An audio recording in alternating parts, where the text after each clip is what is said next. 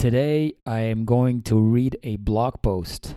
I got done with a lot of my work for the day, felt kind of bored, and just wanted to um, read an article out loud for no reason.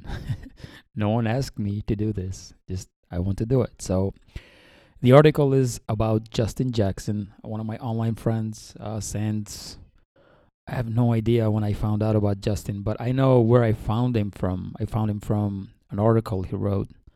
Um, this is the website. I think that's the title where he talks about. Well, you got to read it. So today's article is written by Justin, like I said, and the title of it goes like this What does product market fit feel like? When bootstrappers are about to build something new, we ask this question Will someone pay for this? And it's a good place to start, but it doesn't go deep enough. We're not looking for someone or even some people. In most cases, we're looking for hundreds or thousands of customers. Getting five customers immediately after launch is a good sign. But if you can but if you can grow beyond that, you won't be able to build a sustainable business. Likewise, we want people to be willing to pay now. We're not looking for someone to pay eventually. For SaaS to work, it needs a group of people who are highly motivated to start a subscription now and then keep paying every month. Netflix doesn't want you to become a customer next year. They want you as a customer now. And finally, we want to attract customers without expending too much effort. It can't take too much time, money, and energy to convince someone to pay. Hey, Justin, you're making me feel bad, man. I waste so much time trying to get customers. What are you talking about? Fishing for business. In the myth of niche, in the in the myth of the niche market, I used fishing as a metaphor for choosing the right market. I quoted professional angler Tony Bishop, who said, 80% of fish are caught by 20% of fishermen. How do they do this? They fish where the fish are most often. Tony's advice can be broken down into these parts. Decide which fish you want to catch. 2. Figure out where those fish hang out. For inshore species, look for reefs, foul ground, weed beds with good tidal or current flows. And 3. Give the fish something they want. His emphasis is on the second part fish where the fish are most often. He spends most of this essay describing steps for deter, determining to find groups of fish. Find the optimum environment for the target species, and you will find the largest number of fish and the biggest fish. Um, Justin had a uh, podcast, Justin and John, Build Your SaaS. I think it was uh, episode from last week. I'll try to find it real quick. Um, so I'll go to SaaS.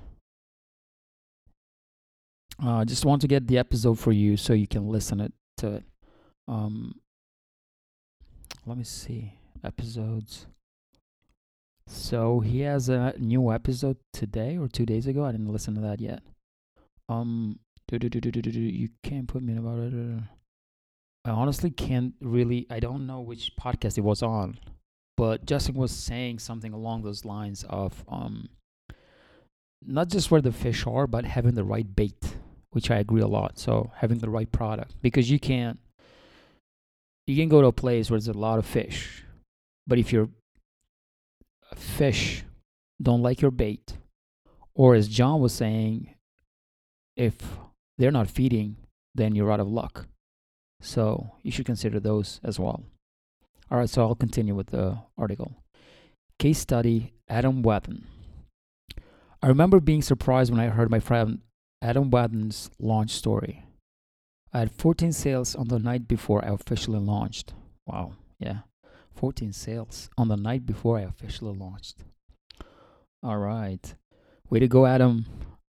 Talk about anticipation. His audience was so eager for his product that they figured out how to buy it before he'd even launched it. So how did he, uh, how did he do that? A framework for fishing for customers. First, figure out which fish you want to catch.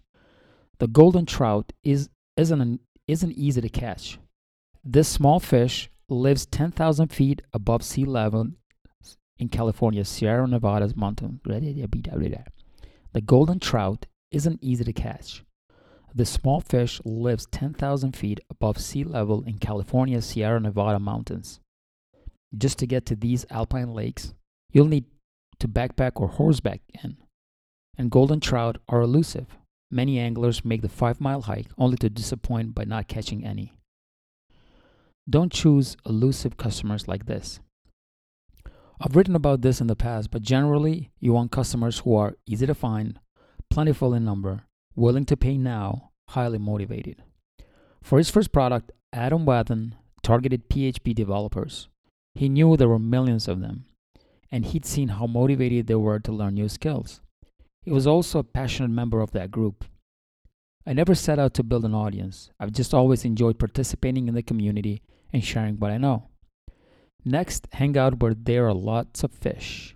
There's a viral video that shows a boat motoring down a river.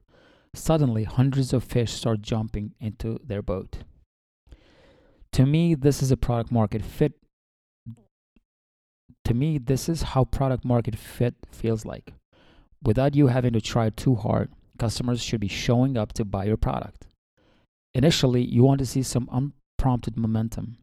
This step is crucial because it will determine relatively quickly whether your market is viable. Adam seemed surprised when I asked him if it was hard for him to connect with PHP pro- programmers. For me, Twitter was where all the programming discussions were happening. I started sharing quick practical tips and I'd get a hundred retweets. Yeah, that's a good that's a way to, good way to go about it. Uh, many of the problems entrepreneurs face are related to targeting a niche where there aren't a lot of fish or the fish aren't biting. Finally, give them what they want. Choosing a sizable market that's easy to reach is a big part of the battle, but you're still going to need to build something they want. Entrepreneurs overthink this. They believe they need to be overly original. Remember, if you show up in a spot with lots of fish and they're hungry, they'll gladly eat your worms. Market, timing, and product. You need all three. Jordan Gal. That's a quote. For Adam, he showed up in a massive market of PHP programmers who had money to spend on training and were eager to learn about his, top, his topic, refactoring to collections.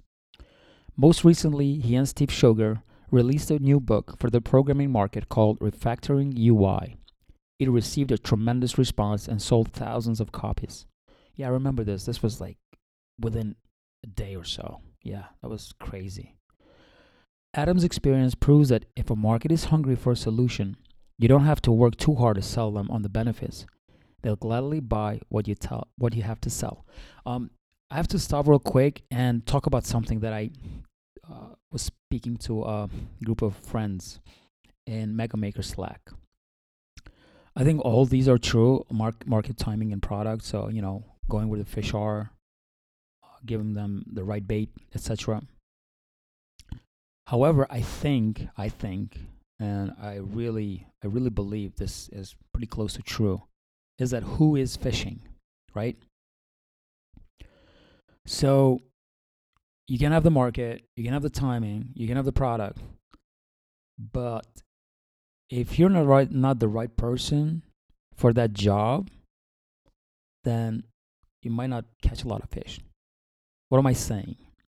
Let's say I did Adam Wathan's refactoring UI and I did it exactly like they did it. Not copy it, but I did it before they did it. I did that same product, so they never did it actually. I did it. And then I put it out there. Do you think I would sell as much as they did? Yeah, just think about that. You know, it's always the person too. Um, I'm not trying to um discourage you or myself, but somehow it matters who is doing the selling as well. So the product is you as well. I don't think Basecamp would have had the same success they had if it wasn't them, if it was someone else.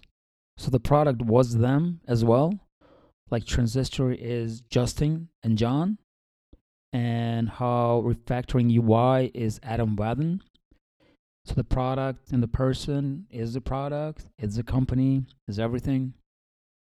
So yeah, think about that.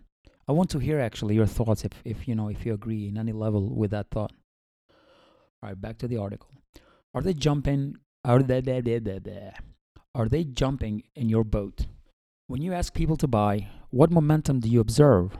And this post, Derek, I never know Derek's uh, last name, R- Ramir, Ram, Ramir, Ramir. I'm sorry, Derek. In this post, Derek describes the response he got to Level, a product he'd been building for a year. The response did not live up to my expectations.